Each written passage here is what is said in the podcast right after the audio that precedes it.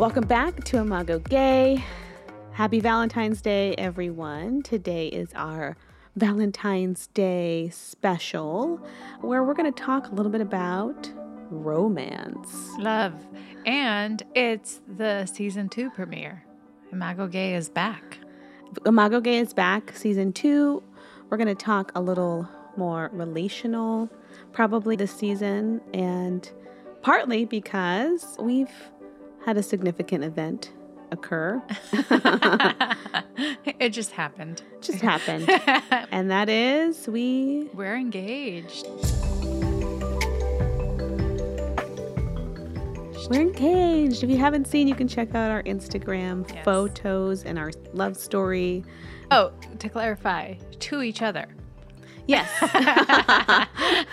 I'm, I'm so happy that like when the Instagram photos came out, it has confirmed some people's suspicion. They're like, you guys had really good chemistry. I wasn't sure.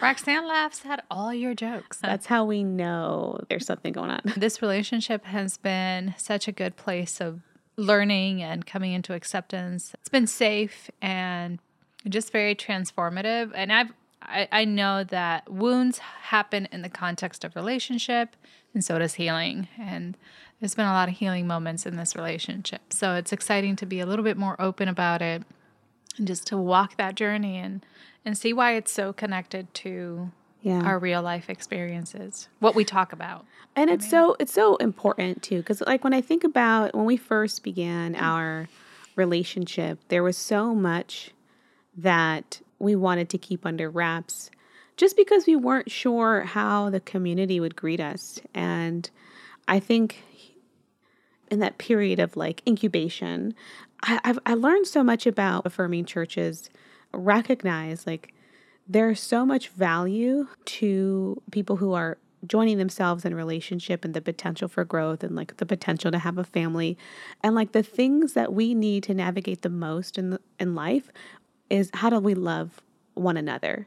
Yeah. and in relationship we really find out how to do that best yeah nothing like proximity to really challenge your tolerance and and I, and I mean that in a in a special way like yeah. when we go unchallenged and when we don't have to consider somebody else in our decisions and there's a piece of loneliness when you're single but then you have a lot of autonomy, a lot of agency. You get to be really selfish in your decisions. And I thought I was so my estimation of my patience and love were like so more than what they actually are. Because those are all, I, these are theories that I have about myself. And when you deal with people like in limited interactions, like I'm going to go to class for an hour. Look at what a well behaved human being I can be for one hour. but being in a relationship, you're with a person yeah. all the time, and they get to see you when you're happy, when you're sad, when life is affecting you, when you're not your best. Mm-hmm. And that is a relationship you're supposed to be able to be kind of more candid with. And it does kind of magnify hey, these are some cracks in the foundation that need to be worked on. Or like like I said, I was surprised to be like, man, I really thought I was a lot farther along in my growth than what I actually am. But it's been very, very eye opening and very healing and helpful in that way. Yeah. And I think one thing for us, and I know is true for me, the dismantling of ideals, the dismantling of this picture perfect kind of relationship with God has also allowed me to dismantle kind of this picture perfect expectation around my relationships to people. Yes. And I I find that there's been a huge reward in having a mirror yeah. and and, and really pointing to those areas of growth yeah. without it deteriorating my self worth.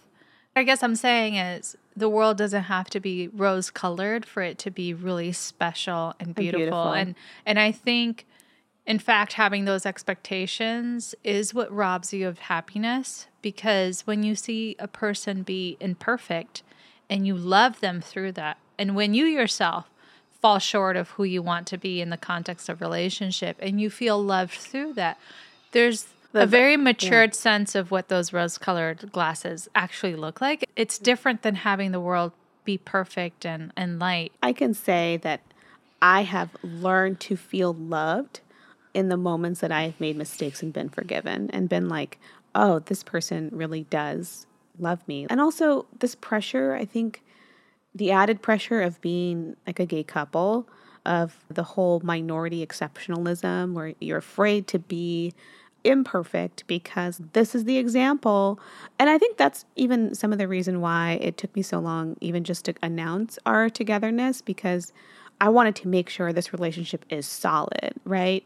Because if this relationship were to fall apart, there's this sense in the back of my mind of like, I would be pointed, and I'm sure this is my anxiety and my like mm-hmm. own kind of worst fears manifesting, but the anxiety is that oh, I would be pointed to as the example of see, any relationship outside of God's will is not sustainable. Here's the example yeah. of of a failure.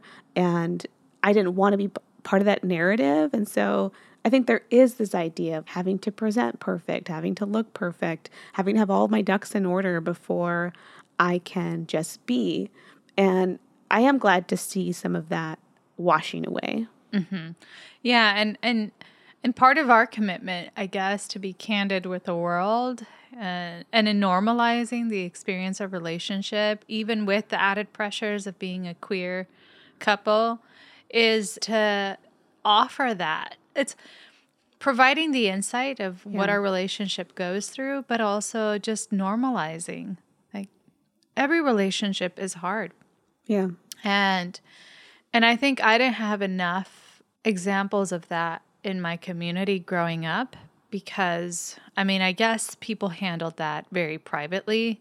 And I don't think people were really showing yeah. the signs of what normal relationships go through. So I felt really threatened by the presence of like conflict in our relationship and and then I was how could two people who are already wrestling with a mountain of homophobia right. and then a theological burden to come to terms with their identity and their relationship with God, and then the distance piece of it.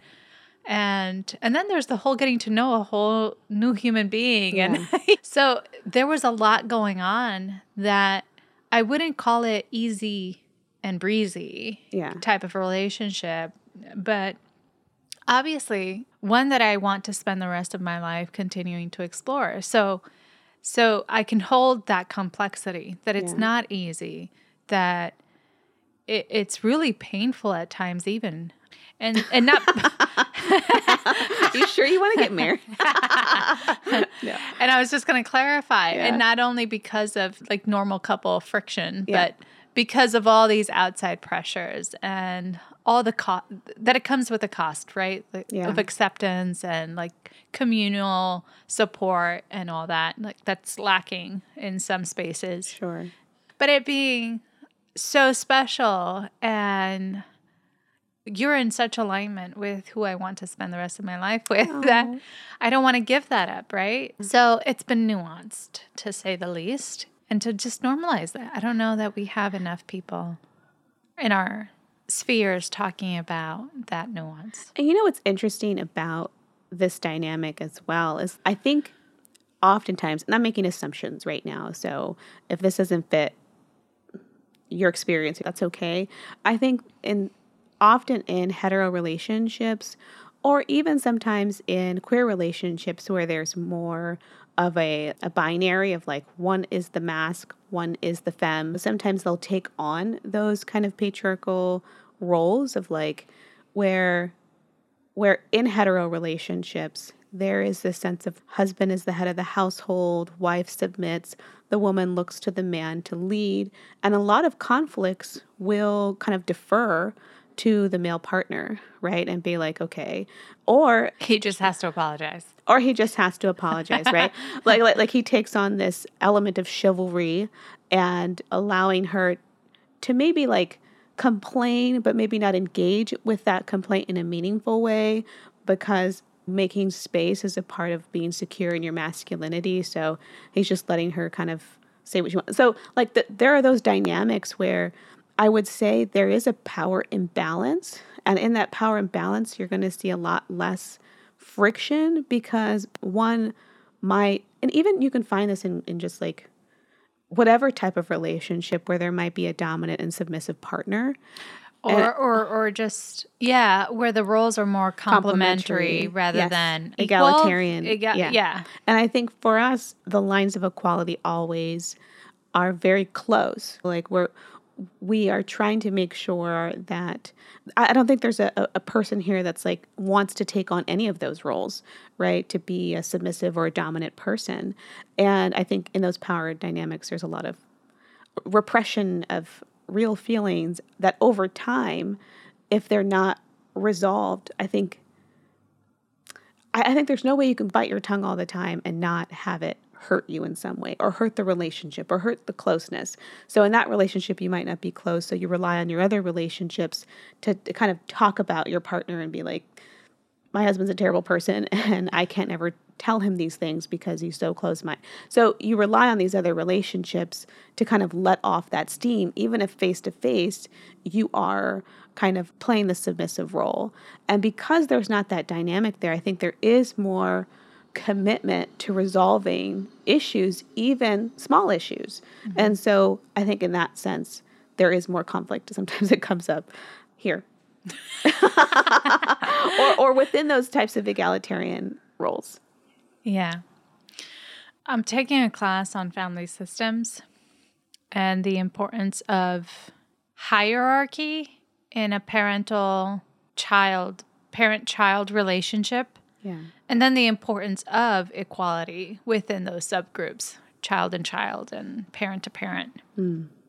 So I think our society as a whole isn't really versed in um, more egalitarian types of relationships because we don't have enough representation in the media, like in television. Yeah. It's not the rom com of the year when you see two people of the same gender, right? Mm-hmm.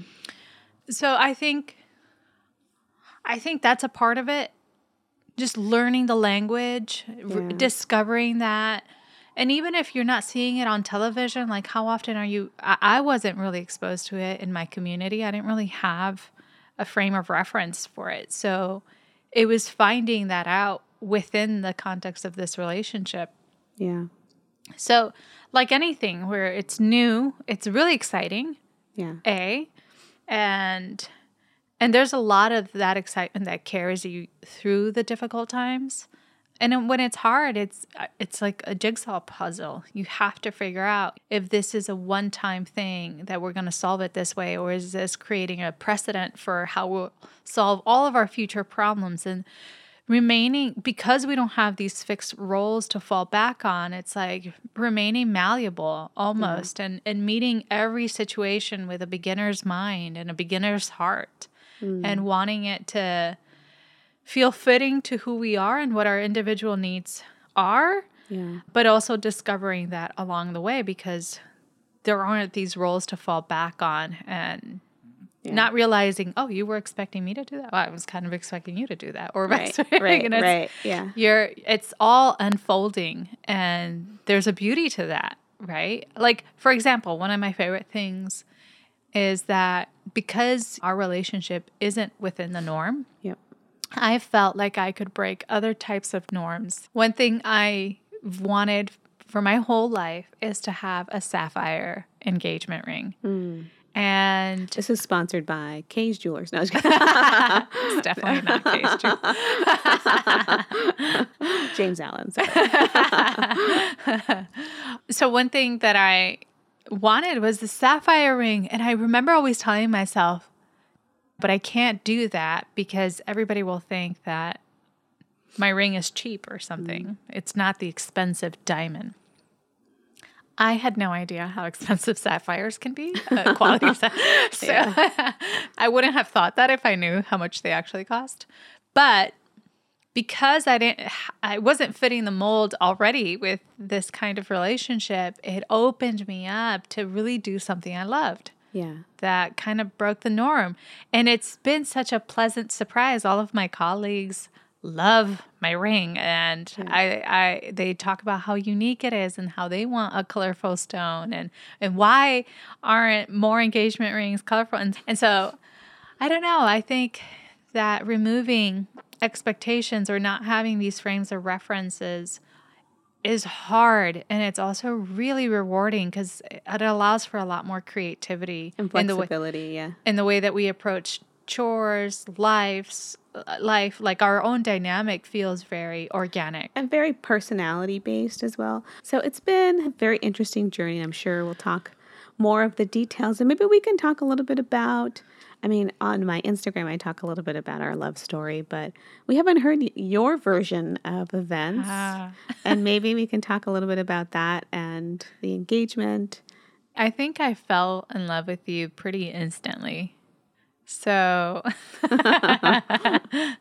it feels like you took a while to catch up from my end because I just, I remember we were taking this class and I, I really appreciated your participation, the way that you thought. I thought you were really bold and opinionated. I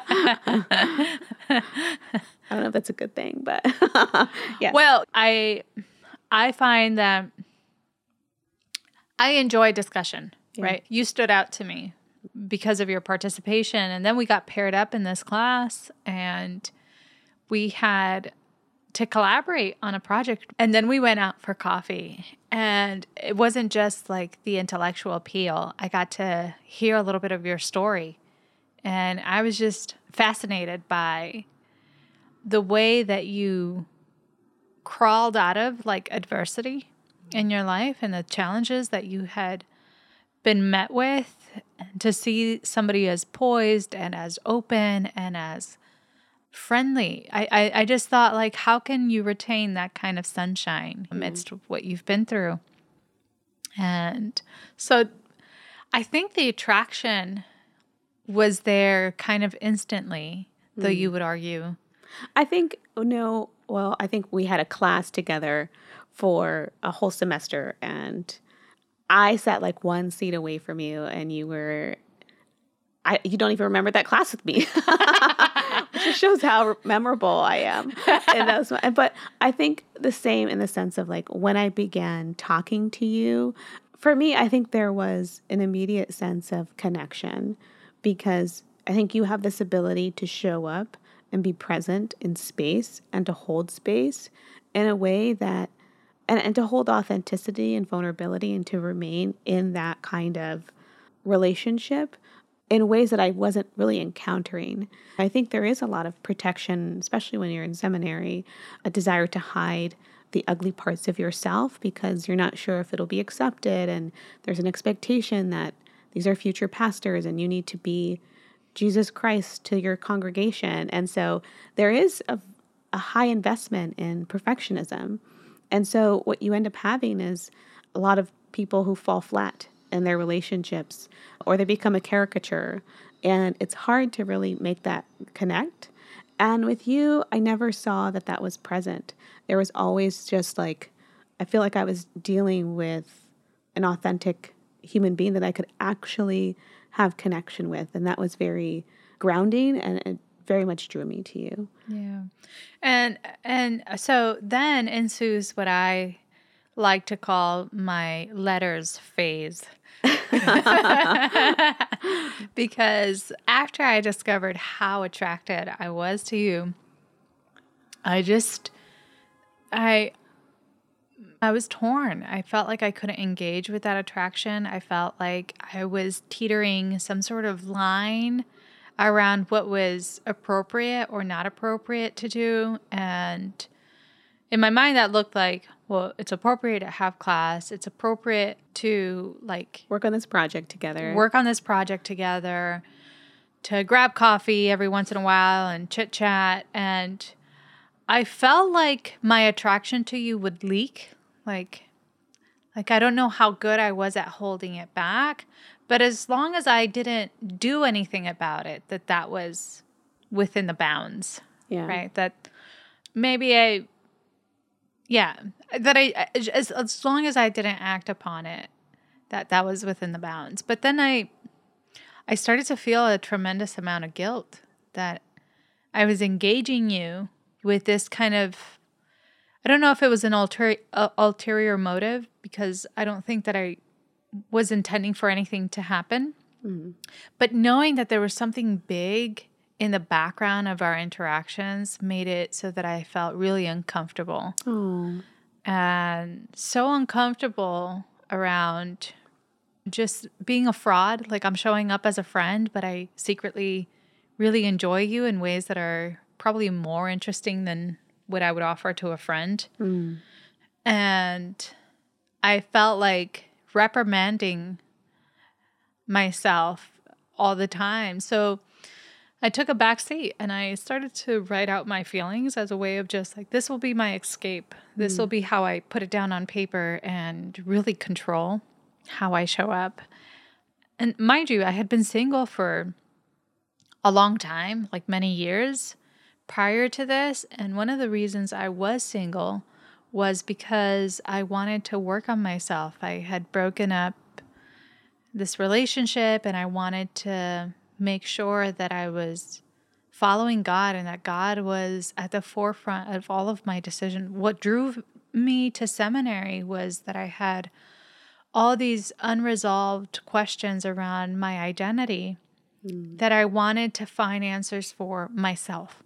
Yeah. Like I wanted to learn the original Greek, the original I wanted to to know Hebrew and to look at the text and be able to arrive at answers that felt fulfilling because what I encountered in my journey was people who grew angry before I had fully resolved the questions in my mind around my identity. Yeah. I, I can say that I really resonate with this part of your journey because I think some people go to seminary with just the clear path of like, I'm here because I know I want a pastor. I, I see my youth pastor, I see my pastor, and like that's who I want to become. And for me, it was kind of resolving these life questions, right? I feel I felt so stunted by my own guilt in so many different areas of my life that for me, there was also what I would call missional guilt. Like the occupation that I should have should be, quote, saving souls. Yes, I relate to that. and so anything that wasn't directly, so like my even passions as a writer or even as a fiction writer felt so superfluous, just not even on target with what I quote should be doing. I didn't have an interest in medicine. I didn't want to become a doctor. I didn't want to become a nurse. I didn't have, like, I think in Adventism, we say, well, if you're not a missionary, like, you can be these other things that are medical related to health and saving people in a physical sense. And I just had no interest in that. And so I was really felt stuck and stifled and like bound by all of these rules of who I should be for, and, and including my sexuality, right? So that was that was one bound and all of these ways that I didn't find all of these ways that I wasn't allowed to discover who I really was because it seemed like there was only one path, and that path was be a single celibate woman who's not a pastor because you're not supposed to get ordained, but you can just minister in the humility of your own heart and be of service to God in the most minute, unassuming ways possible.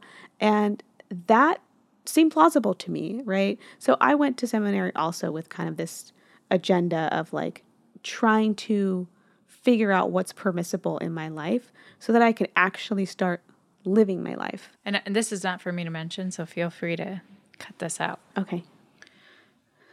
But I thought one of those big questions for you that I picked up on in class was this like the ability of a divorced woman to re engage in a relationship.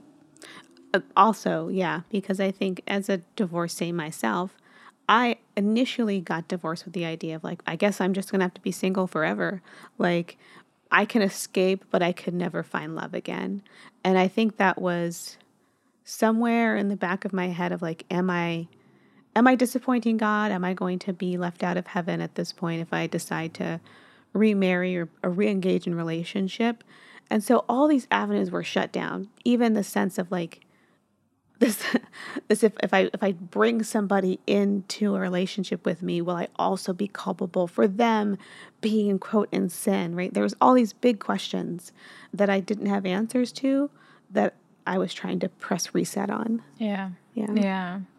So maybe it was like also something energetically where there was a like mindedness, but there was also a likeness in terms of heart. The we had similar struggles in life. We were able to resonate on different wavelengths. Exactly. Yeah. And it was a very powerful draw. When you can go deep with somebody, that's that's usually an interesting kind of dynamic. And also when you can be light. So having that balance. And I, I remember thinking my connection to you felt so rare. Yeah. Like I remember you cussed, and I was like, "Oh yay! Are we being ourselves today? Good." I remember that it was a big deal. I remember you were such a bad girl, which now it's like not even. You're so good. the thing is, the thing is, I gave myself permission to be more imperfect than than what you were giving yourself permission to be in that moment. And I think that's why I came across as like a baddie. Yeah. But in reality, I'm such a goody two shoes. You are. I was like, she's so bad. Wearing her jewelry. Yes. and her fashionable clothes. oh man, that's so funny. Light years ago. And and so so the analogy that always would pop into me, it was like I was walking around along the beach and I stumbled upon a diamond and I thought like how rare to find a diamond in the sand, but it was just glistening and it was big and I grab it and then somebody would walk up to me and said, "Throw it back in the water." And then maybe you'll come across another diamond. And in my mind, I'm going, how rare this this is this will never happen again. I will only find a diamond in the sand once. You know what? I did find a diamond in the sand once. No way. I did. I was I was like in the 4th grade. Uh-huh. And I found a diamond ring in the dirt. And I'm sure some poor teacher lost it. And I I kept it. I really thought I had found like this treasure. Yes. I don't even know what ended up happening to this. Yes. But I remember, oh, so terrible. But like, I brought it home to be like, look, I got this. I found this. And one of my brothers started to bend it Oh. because they were like, if it's real, it won't bend.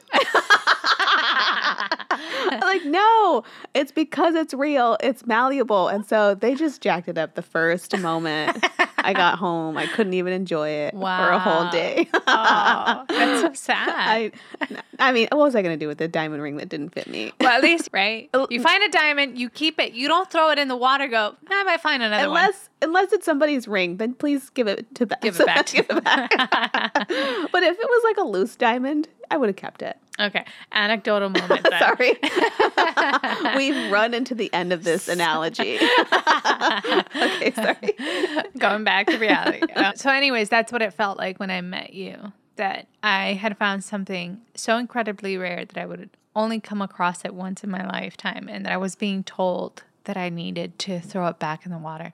Now, mind you, there are diamonds everywhere, and I'm not a fate kind of person that there's only one person for you there's only one diamond in the world. But i i can appreciate how special and unique you were to me and how special the circumstances around you and that formed you to be the person that you are were as mm. well. So there were like i mentioned many waves in which we just kind of rode Yeah. so many parts of your story resonated with so many parts of my story and your upbringing was very different than mine but i i could connect to some of the struggles in my upbringing and then the fact that you were seventh day adventist and here in the seminary and could understand more of those theological burdens were also a connecting point. Yeah. Ironically. So I I think that moment happened at that coffee shop and there were many more coffee moments to follow being the baddie that I was drinking coffee. I know.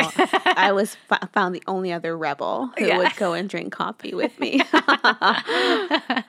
um, so, for those of you who are not familiar with the SDA Church, it's really frowned upon to drink caffeine.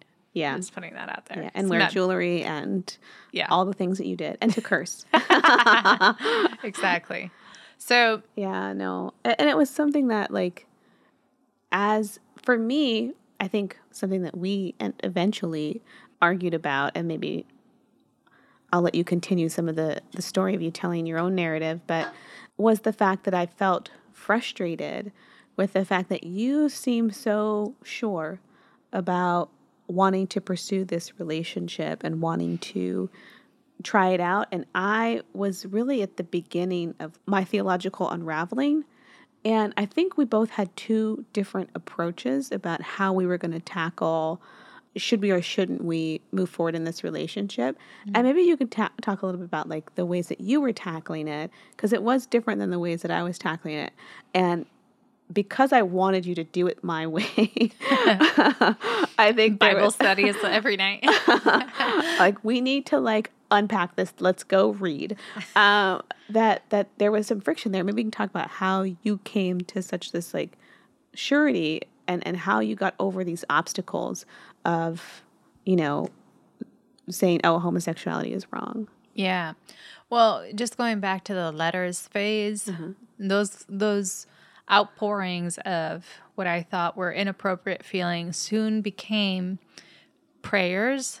If I could channel my love, it would be in the format of prayers. And I would mm-hmm. wish upon you the love that I wanted to give you and couldn't. And I would wish upon myself the same that that God would heal me, that God would stop me from really mixing up this draw with attraction and cure me so that I could really just have a friendship without all the noise in the background.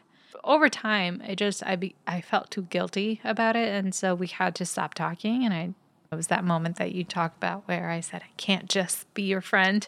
Yeah. For those who might might not know about it, mm-hmm. one day after class, after coffee, yeah, you called me and you said I can't can't be your friend anymore. It was just too unbearable. It was too complicated and I needed to simplify our dynamic and I needed to not feel like a hypocrite or like a fraud in some ways that I was befriending you but also had all these other feelings. So I told you I can't be your friend the right thing here is to walk away. And I think there was attraction happening mutually, but it was such an. I wouldn't know it. I had, I hit it well, but there were so many other things in my life that I had bound that I hadn't given myself permission to to explore.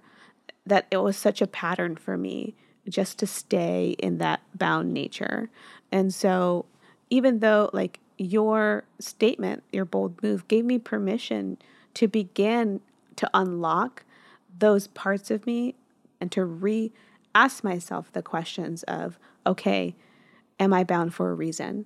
And so I began approaching it very theologically, very much like reading the books, reading Unclobber, reading Linn Tonstad, Queer Theology, like going through the motions of even like my own Bible studies, trying to wrap my head around of like finding the permission for myself in the eyes of God. And you took a different approach. And maybe you can talk a little bit about your own approach to that. Yeah. I think my initial approach was just that d- disengaging and walking away from the relationship. It was it was too much for me to take on.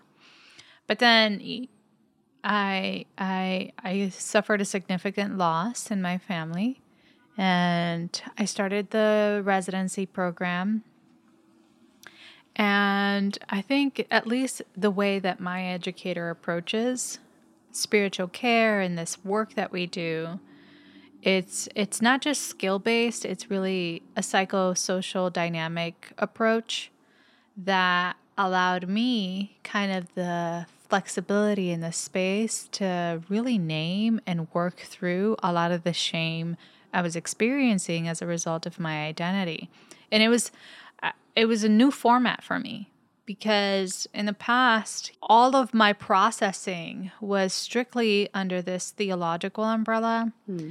I hadn't learned to approach my life struggles through a more scientific, psychological approach. And that gave me new language and understanding, knowledge around my behavior. It kind of helped me understand how I was transferring a lot of my upbringing up even onto my version of God. I started to really parse out what about my faith allowed me to picture God in certain ways, and what about my family of origin allowed me to picture God in certain ways. And that was just very new to me. Yeah. And and it was very frustrating for me because I think there was a part of you who said I don't need to like engage with this right now, like the, the theology part. And that you were really validating your own experience. Like this exists, like and has existed for a long time. And I'm and I'm coming to almost this self-knowledge that I hadn't even given myself permission to validate or explore yet. Yeah. And so I had this kind of verbal contract with God where there was a conversation I had with God around this time where I said, I tried doing it your way for 20 something plus years. And I've always been frustrated and I haven't been able to fix anything. Like I've given you this amount of time to teach me and to change me and transform me. And I just kind of knew when you when you have enough safety in your relationship with God that you can ask for something. I basically said, I've given you all these years of my life to change me, to teach me, to give me these answers, and I still don't have much to show for it. Mm. Why am I struggling with this draw that I have towards Kendra? So I said, giving you these years and I'm still in the same place. I need you to give me, and I don't know if I said six months, but it, that's like the time frame I had in my mind. So whether I yeah. said it or not, that's six months to fix me, or I'm out. no, no, no. I said I've earned a period where I get to just figure this out without the terror of judgment and the loss of my life weighing in the balance. Yeah, like I will not be lost for this period. I'm just trying to figure this out. And what I discovered is that during this time, when I allowed my experience to teach me something, and when I say that, I mean, I felt the presence of God in moments where, usually because of my shame, I would never have expected to feel the presence of God. Mm. And so that started to really teach me that it was my own shame. And so I realized, wow, I I really was the one to push God away whenever I was feeling dirty. It wasn't that God had removed his peace and his presence from me. So when I was able to say, wow, I'm in this period where I'm supposedly kind of veering off the path. Yeah. And I'm finding these beautiful moments in my spiritual work and I I would feel even confirmation as I was exploring my theology and so these things were unlocking only because I was able to experience God through a different approach. And you had taken this break to say I'm giving myself permission to not be under your judgment right now. And I remember, I relate to that so much. I remember flying into Boston, reading Glennon Doyle's Untamed at the time, feeling this is so revolutionary and like looking her looking at her own exploration of like her lesbian love interest. And I remember just praying like I know I'm I'm going out on this plane and this this might be sin, right? Like feeling so terrified that that like please don't let this plane go down as punishment. I think I started praying this not knowing necessarily that you were praying the same thing, but like having to say you have to give me space to figure this out.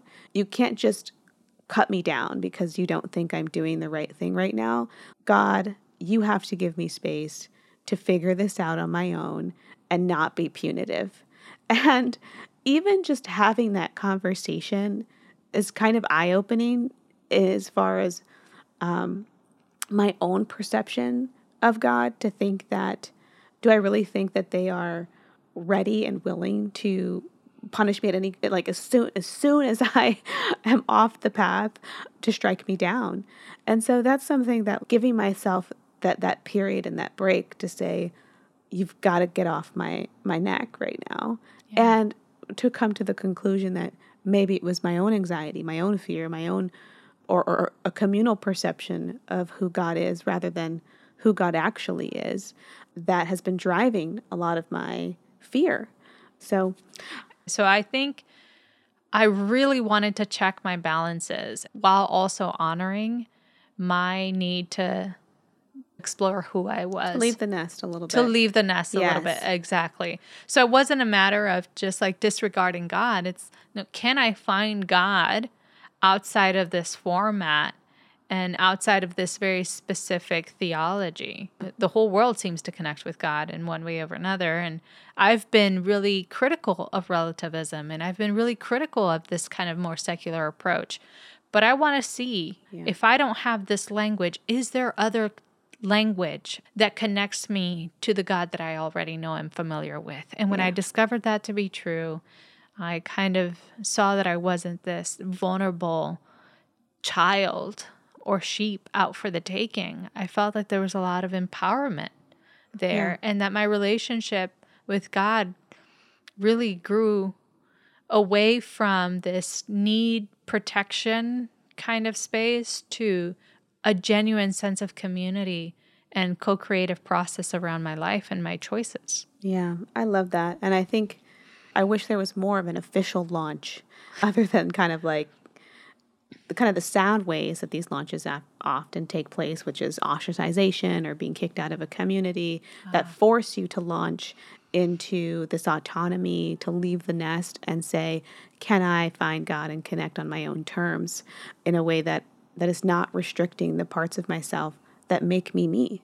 And so I think we're going to continue this conversation because I think it's so hopefully informative. You let us know just to have the transparency of like, there's so much that goes on in wanting and being in relationship with another woman and being a gay couple in kind of Adventist spaces. I think that having this kind of transparency hopefully will help others on their own journey. And so we are here and queer. and we're going to stay. Yes. So we'll see you guys in a couple weeks.